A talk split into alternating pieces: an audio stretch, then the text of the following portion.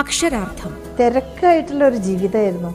അതുകൊണ്ട് എനിക്ക് സങ്കല്പിക്കുവാൻ എന്തെങ്കിലും ഒരു ലോകം വേറൊരു ലോകം അത്യാവശ്യമായി തീർന്നു.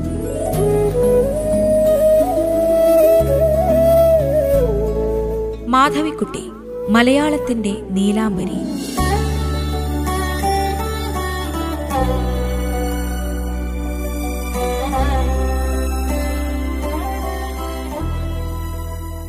ഭാഗം മുപ്പത്തിയെട്ട്.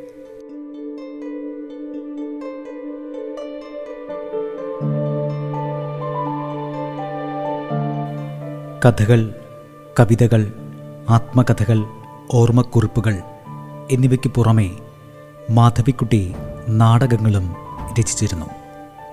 എന്നാൽ മാധവിക്കുട്ടിയുടെ നാടകങ്ങൾ മലയാളി വായനക്കാർക്ക് വായിക്കുവാൻ അവരുടെ മരണം വരെ കാത്തിരിക്കേണ്ടി വന്നു. യഥാർത്ഥത്തിൽ ഇത് മലയാള നാടകവേദിയുടെ പരിമിതികളിലേക്കാണ് നമ്മെ കൊണ്ടുചെന്നെത്തിക്കുന്നത്. നാടകരചന അവർക്ക് വഴങ്ങും എന്നതിനുള്ള ഉദാഹരണങ്ങളായിരുന്നു മാധവിക്കുട്ടിയുടെ എല്ലാ നാടകങ്ങളും. ആയിരത്തി തൊള്ളായിരത്തി എൺപത്തി ആറിലാണ് ആദ്യത്തെ നാടകമായ മാധവി വർമ്മ അവർ എഴുതുന്നത്. അതിൽ അഞ്ചു രംഗങ്ങളാണ് ഉണ്ടായിരുന്നത്. കഥാപാത്രങ്ങളുടെ സ്വഭാവത്തെ പരിചയപ്പെടുത്തുന്നതാണ് ആദ്യ രംഗം. ഡോക്ടർമാരായ ദീപ സുശീൽ മാധവി വിനായക് എന്നിവരും രോഗിയായ അബ്ദുള്ളിന്റെ അച്ഛനും ദീപയുടെ കാമുകനായ സന്ദീപുമാണ് ഈ രംഗത്തിൽ പ്രധാനമായും പ്രത്യക്ഷപ്പെടുന്ന കഥാപാത്രങ്ങൾ. അബ്ദുള്ളിനെ ആശുപത്രിയിൽ നിന്ന് പേര് വെട്ടിച്ചു കൊണ്ടുപോകുന്നതാണ് ഈ ആദ്യ രംഗത്ത് നടക്കുന്ന പ്രധാന സംഭവം. രണ്ടാം രംഗം നാടകത്തിന്റെ ഗതിയിൽ ഏറെ പ്രധാനപ്പെട്ടതാണ്. മാധവിയുടെ വീടിനകത്ത് വച്ച് നടക്കുന്ന ഈയൊരു രംഗം ആരംഭിക്കുന്നത് മാധവിയും അമ്മ രാധാബായിയും തമ്മിൽ നടക്കുന്ന സംഭാഷണത്തിൽ നിന്നാണ്. സംഘർഷം ഉടനീളം നിലനിർത്തുന്ന ഈ രംഗമാണ് നാടകത്തെ കൈപിടിച്ചുയർത്തുന്നത്. രംഗം മൂന്ന് ചേരി പ്രദേശത്തുള്ള അബ്ദുള്ളിന്റെ വീട് സന്ദർശിക്കുന്ന സുശീലും മാധവിയും അബ്ദുളും അവന്റെ ഉമ്മയും ചേർന്നതാണ്. സുശീലിന്റെ പെരുമാറ്റം മാധവിയിലേറെ ബഹുമാനവും പ്രണയവും നിറയ്ക്കുന്നു. എങ്കിലും വിവാഹിതനെന്ന് പറയുന്ന സുശീലിന്റെ മുമ്പിൽ അവൾ ആ അനുരാഗം മറച്ചുവെക്കുകയാണ്. രണ്ട് മരണങ്ങൾ ഉൾക്കൊള്ളുന്നതാണ് നാലാം രംഗം. ഒരു അപകടത്തിൽ ദീപയുടെ കാമുകൻ സന്ദീപ് മരിക്കുന്നു. രോഗം വന്ന് മരിക്കുന്ന സുശീൽ വിവാഹിതനായിരുന്നില്ലെന്നും മാധവി തിരിച്ചറിയുന്നു. ഡോക്ടർ സനാഥന്റെ ഹൗസ്മാനായി മാധവി നിയമിതയാവുന്നു. അവസാന രംഗത്തിൽ ഡോക്ടർ സനാതൻ വിമാന അപകടത്തിൽ മരിക്കുന്ന വാർത്തയും വരുന്നു. ഡോക്ടറിന്റെ സ്വത്ത് മാധവിയിലേക്ക് വന്നു ചേരുന്നത് കൂടിയാകുമ്പോൾ നാടകത്തെ സംഘർഷഭരിതമാക്കുന്ന ഒരു അന്ത്യത്തിലേക്കാണ് പോകുന്നത്. താരതമ്യേന ഒരു നേർരേഖയിൽ പോകുന്ന കഥാസന്ദർഭത്തെ ആഴമുള്ളൊരു നാടകഭാഷയിലേക്ക് പരിവർത്തനം ചെയ്യപ്പെടുന്നത് കഥാപാത്ര സ്വഭാവത്തിൽ മാധവിക്കുട്ടി കൂട്ടിച്ചേർത്ത് വെക്കുന്ന വിവിധ അടരുകളാണെന്ന് മനസ്സിലാവും. നാടകരംഗത്തും ചലച്ചിത്രരംഗത്തും പ്രവർത്തിക്കുന്ന അഭിനേത്രി കൂടിയായ സജിതാ മഠത്തിൽ നാടകത്തെ വിലയിരുത്തിക്കൊണ്ട് ഇപ്രകാരം പറഞ്ഞു. മാധവി വർമ്മ എന്ന നാടകത്തെ എടുത്തു പറയത്തക്ക വിധം ഗൗരവമുള്ള ഒരു രചനയായി മാറ്റുന്നത് ഇതിലെ കഥാസന്ദർഭങ്ങളിലെ നാടകീയത മാത്രമല്ല. കഥാപാത്രങ്ങളുടെ സൂക്ഷ്മമായ സഞ്ചാരവും വൈവിധ്യവുമാണ് നാടകത്തെ മാറ്റി നിർത്തുന്ന ഒന്നായി തീർക്കുന്നത്. കഥാപാത്രങ്ങളുടെ സൂക്ഷ്മമായ സഞ്ചാരവും വൈവിധ്യവുമാണ് നാടകത്തെ മാറ്റി നിർത്തുന്ന ഒന്നായി തീർക്കുന്നത്. മനുഷ്യ മനസ്സിന്റെ ആഴങ്ങളിലൂടെയുള്ള സഞ്ചാരം. അതിന്റെ ചുഴികളും തിരിവുകളും തിരിച്ചറിഞ്ഞുകൊണ്ടുള്ള രചന. അതാണ് മാധവി വർമ്മ എന്ന മാധവിക്കുട്ടിയുടെ നാടകത്തെ വ്യത്യസ്തമാക്കുന്നതും ശ്രദ്ധേയമാക്കുന്നതും. കന്യകമാരെ വാ വാ വാ കൺമണിമാരെ വാ വാ വാ. കന്യകമാരെ വാ വാ വാ കൺമണിമാരെ വാ ബ്രഹ്മധ്യാനം കഴിഞ്ഞ ഗുരുവിന് കൈയൊഴിയാൻ വാ വാ വാ. കൈയൊഴിയാൻ വാ വാ വാ. കാലും പേരും ഒഴിഞ്ഞു കൊടുക്കാൻ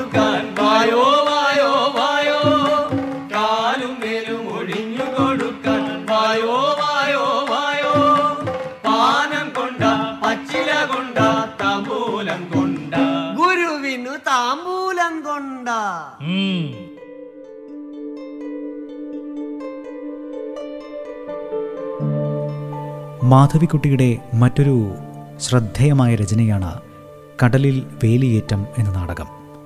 ആദ്യ നാടകത്തിൽ നിന്ന് ഏറെ വ്യത്യസ്തത പുലർത്തുന്ന ഒരു സിംബോളിക് നാടകമാണിത്. ആന്തരിക ഭാവങ്ങളെ ഉണർത്തുന്ന അശരീരികൾ കവിത പോലെ നിറഞ്ഞ ഈ നാടകത്തിന്റെ ഇംഗ്ലീഷ് രൂപാന്തരത്തിൽ നിന്ന് വ്യത്യസ്തമായിരുന്നു മലയാള നാടകരൂപം. ഇതിൽ കവിതകളില്ല. ഭൃത്യൻ എന്ന കഥാപാത്രം കൂടി ചേർക്കപ്പെട്ടു. കുഷ്ഠരോഗിയെ വെട്ടിമാറ്റി. ഭൃത്യൻ അമ്മു യജമാനൻ തുടങ്ങി മൂന്ന് കഥാപാത്രങ്ങളാണ് ഈ മലയാള നാടകത്തിലുള്ളത്. കാലിന്മേൽ കാലുമാറ്റം നാട്ടിൽ കള്ളിന്റെ വേലിയേറ്റം. ചൂഷണക്കാർ പെരുത്തു പിന്നെ മോഷണക്കാർ കൊഴുത്തു. കൈക്കൂലി പാവികളാൽ നാടു കല്ലിച്ചു പാറയായി. ഒക്കെയും നേരെയാവാൻ ഗുരുവേ തക്കത മാർഗമുണ്ടോ? ഇതിനൊക്കെ ഒറ്റമൂലി അങ്ങ് തരണമെന്നെന്റെ പക്ഷം. സൂത്രധാര. ഗുരുവേ നിനക്ക് വല്ല പോംവഴിയും തോന്നുന്നുണ്ടോ? ഓ തോന്നുന്നുണ്ടല്ലോ. കേൾക്കട്ടെ കേൾക്കട്ടെ. ആ, അവിടെ നമ്മുടെ ഒരു ആശ്രമം സ്ഥാപിച്ചാൽ പോരായോ? ധാരാളം മതി. ആ. പക്ഷേ അറ്റ കൈക്കേ അത് ചെയ്യാവൂ. ആട്ടെ കവിക്ക് വല്ല പോംവഴിയും തോന്നുന്നുണ്ടോ? ഉണ്ടേ. എന്നാൽ അതും കേൾക്കട്ടെ. രാഷ്ട്രീയം നിരോധിക്കേണം. ജനായത്തം നിരോധിക്കണം. മതമെല്ലാം നിരോധിക്കണം ആ കേക്കട്ടെ കേക്കട്ടെ. നല്ല ചികിത്സ. വനം കൊള്ളക്കാരെയെല്ലാം വരി വരിയായി നിർത്തി മരം വെട്ടും പോലെ വെട്ടണം. ശരി. രാഷ്ട്രീയ ജമ്പുകന്മാർ കൂവാതെ ഇരിക്കുവാൻ തോക്കു നീട്ടി വെടിവെക്കണോ കുട്ടിക്കുരങ്ങുകളെ ചങ്ങലയിൽ കുരുക്കിട്ട് കുഞ്ചിരാമൻ കളിപ്പിക്കണം.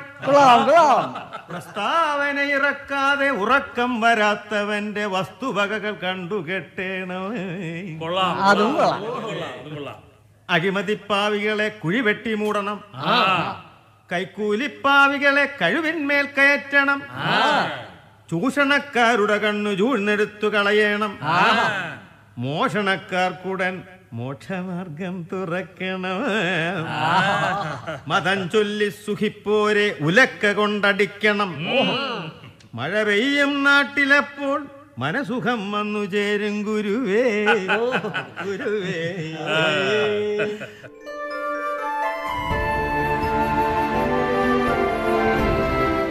ഒട്ടേറെ വായനയ്ക്ക് സാധ്യതയുള്ള ഒരു പാഠമാണ് മാധവിക്കുട്ടിയുടെ കടലിൽ വേലിയേറ്റം എന്ന നാടകം. ജനാവലിയുടെ ശബ്ദമാണ് ഈ നാടകത്തിന്റെ ശബ്ദം. ഇടയ്ക്ക് കടലിന്റെ ഇരമ്പവും എന്നാൽ മലയാള നാടകത്തിൽ നിന്ന് ഏറെ വ്യത്യസ്തമായിരുന്നു ഇംഗ്ലീഷ് നാടകത്തിന്റെ തലം. ഇതിലെ മൂന്ന് കഥാപാത്രങ്ങൾ സിംഹവും പെൺകുട്ടിയും കുഷ്ഠരോഗിയുമാണ്. ഗിത്താറിന്റെ അകമ്പടിയോടെ അശരീരിയായി വരുന്ന കവിതകൾ ഈ നാടകത്തിന് മറ്റൊരു ആന്തരിക തലമാണ് നൽകുന്നത്. നാടകാരംഭത്തിൽ പെൺകുട്ടിയും സിംഹത്തിന്റെ മുഖംമൂടി അണിഞ്ഞ സിംഹം എന്ന കഥാപാത്രവും സ്റ്റേജിൽ തന്നെയുണ്ട്. ഒരു വലിയ നേതാവിന്റെ പതനവും അയാൾക്കൊപ്പം പ്രണയപൂർവം നിൽക്കുന്ന പെൺകുട്ടിയുമാണ് ആദ്യ സംഭാഷണങ്ങളിലൂടെ തെളിഞ്ഞു വരുന്നത്. തന്റെ പ്രണയത്തെ അയാൾ ചേർത്ത് പിടിക്കുമെന്ന് അവൾ ആഗ്രഹിക്കുന്നു. എന്നാൽ അവളുടെ അകമനസ് എന്ന പോലെ കേൾക്കുന്ന അശരീരി നാടകത്തിലുടനീളം ഇവരുടെ ബന്ധത്തെ സംഘർഷങ്ങൾ കൊണ്ട് നിറയ്ക്കുകയും ചെയ്യുന്നു. നാടകത്തെ വിലയിരുത്തിക്കൊണ്ട് സജിതാമഠത്തിൽ പറയുന്നു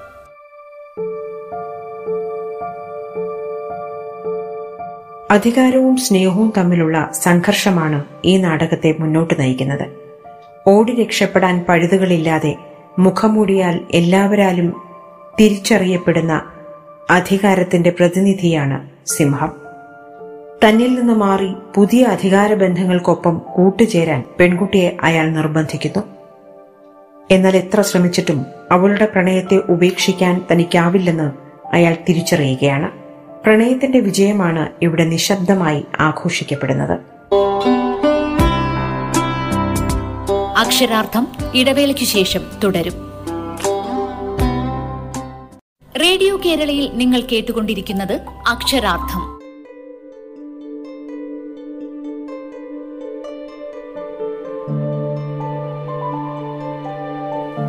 മാധവിക്കുട്ടി പ്രസ്തുത നാടകങ്ങളിലൂടെ അവതരിപ്പിച്ച സ്ത്രീ കഥാപാത്രങ്ങളെയെല്ലാം മഴവില്ലിന്റെ ഭംഗിയോടെ നമുക്ക് നോക്കിക്കാണാനാകും. ഈ സ്ത്രീ കഥാപാത്രങ്ങൾ ഓരോന്നും വിവിധ നിറങ്ങൾ മാറി മാറി അണിയുകയും ചെയ്തിരിക്കുന്നു. അത്തരമൊരു പെൺകാഴ്ചയാണ് മാധവിക്കുട്ടിയുടെ നാടകങ്ങളിലെ സ്ത്രീ കഥാപാത്രങ്ങളെ വ്യത്യസ്തമാക്കുന്നത്. മാധവി വർമ്മയിലെ ദീപയും മാധവിയും രാധാഭായിയും കടലിൽ വേലിയേറ്റത്തിലെ അമ്മുവും മലയാള നാടകവേദിയിൽ ഇന്നുവരെ നാം കാണാത്ത സ്ത്രീകളാണ്. അവർ നിങ്ങളെ പ്രകോപിപ്പിക്കും പ്രണയിക്കും സാന്ത്വനിപ്പിക്കും വെറുപ്പ് തോന്നിപ്പിക്കും അത്ഭുതപ്പെടുത്തും ഒരു കള്ളിയിൽ നിന്ന് മറ്റൊന്നിലേക്കും തിരിച്ച് അതിലേക്കു തന്നെയും വീണ്ടും പുതിയ ഒന്നിലേക്കും അവർ പോകുന്നു. ഇതാ നല്ല ഒരു കുടുംബിനിയായ സ്ത്രീ എന്ന മാതൃകയാകാൻ നിങ്ങൾക്ക് ഈ കഥാപാത്രങ്ങളെ കിട്ടില്ല. ഇതാ വെറുക്കപ്പെടേണ്ടവളെന്നും ഞങ്ങൾ ഇതെല്ലാം ചേർന്നവരാണെന്നും വിളിച്ചു പറയുന്നവരാണ് മാധവിക്കുട്ടിയുടെ സ്ത്രീ കഥാപാത്രങ്ങൾ. മാധവിക്കുട്ടിയുടെ പേനകൾക്കല്ലാതെ മറ്റാർക്കാണ് ഇത്തരത്തിലുള്ള സ്ത്രീകളെ സൃഷ്ടിക്കാനായി കഴിയുക? ഖദർ സാരി ഉടുത്ത മാധവിയും വിദേശ സെന്റുകൾ പൂശുന്ന ദീപയും വേഷ്ടിയും മുണ്ടും ഉടുത്ത രാധാഭായിയും കാലിൽ കൊലുസിട്ട അമ്മുവുമൊന്നും ഇവയുടെ സാംസ്കാരിക ഭാരം താങ്ങുന്നവരല്ല. അവർ അതിനുമപ്പുറത്തേക്ക് നമ്മെ അമ്പരിപ്പിച്ചുകൊണ്ടാണ് കടന്നു പോകുന്നത് നിശ്ചയിക്കപ്പെട്ട നിയന്ത്രിത മൂല്യങ്ങളിൽ നിന്ന് തെന്നി മാറിക്കൊണ്ടുള്ള ഇവരുടെ യാത്രകളാണ് യഥാർത്ഥത്തിൽ മാധവിക്കുട്ടിയുടെ നാടകത്തെ അവിസ്മരണീയമാക്കി തീർക്കുന്നത്.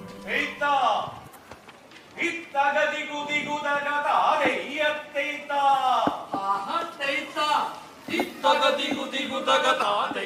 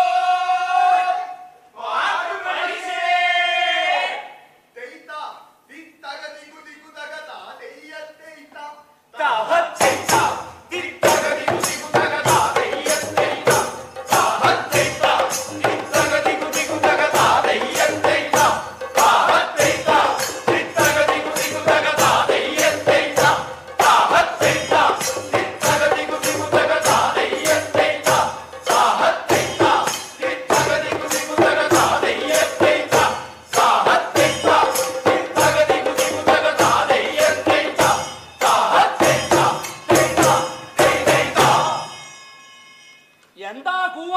ഈ അമാന്തം. ഞങ്ങൾക്കോ അമാന്തം? ആരാ തുടങ്ങേണ്ടത്? അങ്ങനെ ഇല്ല.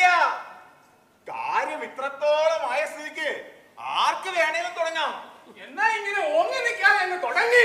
നിങ്ങൾ ഗണപതി പാടിക്കോളിൻ ഓ അതിനു വാങ്ങില്ല ഞങ്ങൾ വെറും പാട്ടുപരീക്ഷ നിങ്ങളല്ലേ ആട്ടപ്പണ്ടാരങ്ങൾ നിങ്ങൾ ഗണപതി കളിച്ചാണ്.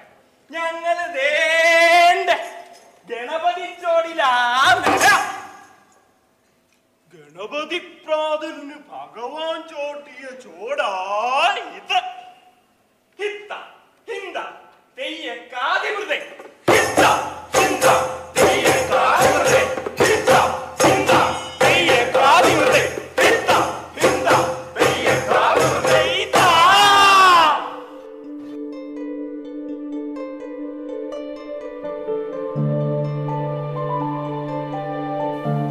കമലാദാസ് എഴുതിയ അന്ത്യകവിതകൾ താരതമ്യേന മ്ലാനവും ഹതാശവുമായിരുന്നു എന്നാൽ അവയ്ക്കൊക്കെ തന്നെയും കൊതിപ്പിക്കുന്ന സുതാര്യതയും വിട്ടുവീഴ്ചയില്ലാത്ത സത്യസന്ധതയും ഭാവസംവേദനശേഷിയും നഷ്ടപ്പെട്ടിരുന്നുമില്ല.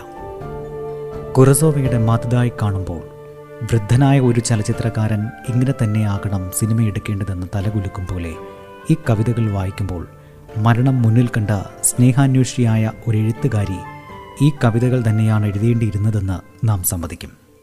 പുഴകളിലും മരങ്ങളിലും മരുഭൂമികളിലും അഗ്നിപർവതങ്ങളിലും നഗരജനികളിലും ആശുപത്രി മണങ്ങളിലും കെണിയിൽപ്പെട്ട മൃഗങ്ങളിലും രാധാകൃഷ്ണ ബിംബങ്ങളിലും കൂടി കമല ഇവിടെ സംസാരിക്കുകയാണ്. തന്റെ അന്ത്യകാലത്തിലുള്ള ഹ്രസ്വ പ്രണയത്തെക്കുറിച്ച് മതം മാറ്റത്തെക്കുറിച്ച് മൗലവിമാരുടെയും സന്യാസിമാരുടെയും പരിഹാസ്യമായ കടന്നുകയറ്റത്തെക്കുറിച്ച് മുത്തശ്ശിയുടെ വീടിനെയും കുട്ടിക്കാലത്തെയും കുറിച്ച് ലോകത്തിന്റെ നിർദ്ദയതയെക്കുറിച്ച് ഓർമ്മകളെക്കുറിച്ച് വാർദ്ധക്യ മരണങ്ങളെക്കുറിച്ച് സ്വന്തം കവിതകളെക്കുറിച്ച് പ്രശസ്തിയുടെ ക്ഷണികതയെക്കുറിച്ച് അവരുടെ പ്രിയ പ്രമേയങ്ങളെല്ലാം ഇവിടെ അന്ത്യ ശുശ്രൂഷയ്ക്കായി തിരിച്ചെത്തുന്നു. ഭൂതകാലത്തിലേക്കും മനസ്സിലേക്കും മരണത്തിനപ്പുറത്തേക്കും അവർ വീണ്ടും വീണ്ടും സഞ്ചരിക്കുന്നു. രോഗിണിയായ കവിയുടെ തൊട്ടടുത്ത് കട്ടിലിരുന്ന് അവരുടെ പിറുപിറുപ്പുകളും മുറുമുറുപ്പുകളും ഭൂതാഖ്യാനങ്ങളും വർത്തമാന ശ്രുതികളും തേങ്ങലുകളും ദുസ്വപ്നങ്ങളും കേൾക്കുമ്പോഴുള്ള ഒരനുഭവമാണ് ഈ അന്ത്യകവിതകളുടെ പാരായണം. ഒരിക്കൽ മരണത്തെ അടുത്ത് കണ്ടപ്പോൾ എന്റെ കഥയിലൂടെ തന്റെ ജീവിതം മറനീക്കി കാണിച്ചതുപോലെ ഇവിടെ ശരിക്കും മരണത്തിന്റെ അരികിലിരുന്ന് ആത്മഗതങ്ങളിലൂടെ അവരെല്ലാം തുറന്ന് പറയുന്നു. ഒന്നിനെയും ഭയക്കാതെ തെല്ലും പശ്ചാത്തപിക്കാതെ വേദനയോടെ കരുണയോടെ ചിലപ്പോഴെങ്കിലും പരിഹാസത്തിലും ആത്മഹാസത്തിലും കൂടി അവ വായനക്കാരിലെത്തുകയും ചെയ്യുന്നു. മതം പ്രണയം ജീവിതം ഓർമ്മകൾ തുടങ്ങി ജീവിതത്തിലും എഴുത്തിലും കമലാദാസ് നിരന്തരം പുതുക്കി പണിത ലോകങ്ങളെ ഈ കവിതകളിലൂടെ കണിശമായി തന്നെ ആത്മവിചാരണ നടത്തുന്നതും കാണാനാകും.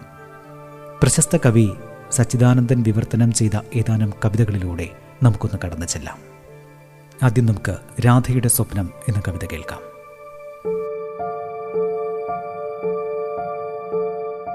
ഹേ കൃഷ്ണ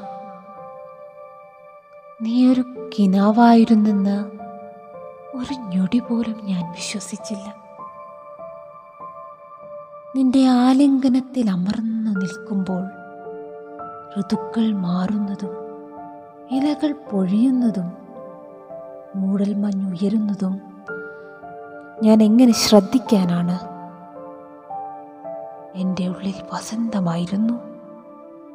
മരണമില്ലാത്ത പ്രണയവും. നീ പ്രവേശിച്ചപ്പോൾ ഞാൻ നിന്റെ വീടായി കല്ലായി കഴിയാൻ ശപിക്കപ്പെട്ടവൾ. ആ നിമിഷം വരെ എന്റെ ലോകത്തിൽ സംഗീതമില്ലായിരുന്നു. ഞാൻ പതുക്കെ വാർദ്ധക്യത്തിലേക്ക് നീങ്ങുകയായിരുന്നു. സൃഷ്ടിയുടെ കാരണം തേടി ഞാൻ പാവം രാധ എങ്ങനെ വിശ്വസിക്കാനാണ് നീ വെറുമൊരു സ്വപ്നമായിരുന്നെന്ന്? സ്വർഗവും മറ്റൊരു സ്വപ്നം മാത്രമാകാനുള്ളതായിരുന്നു.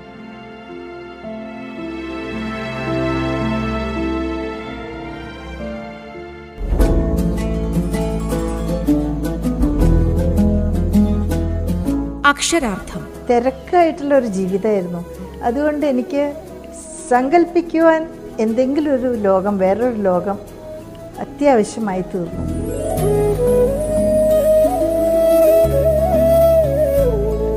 മാധവിക്കുട്ടി മലയാളത്തിന്റെ നീലാംബരി.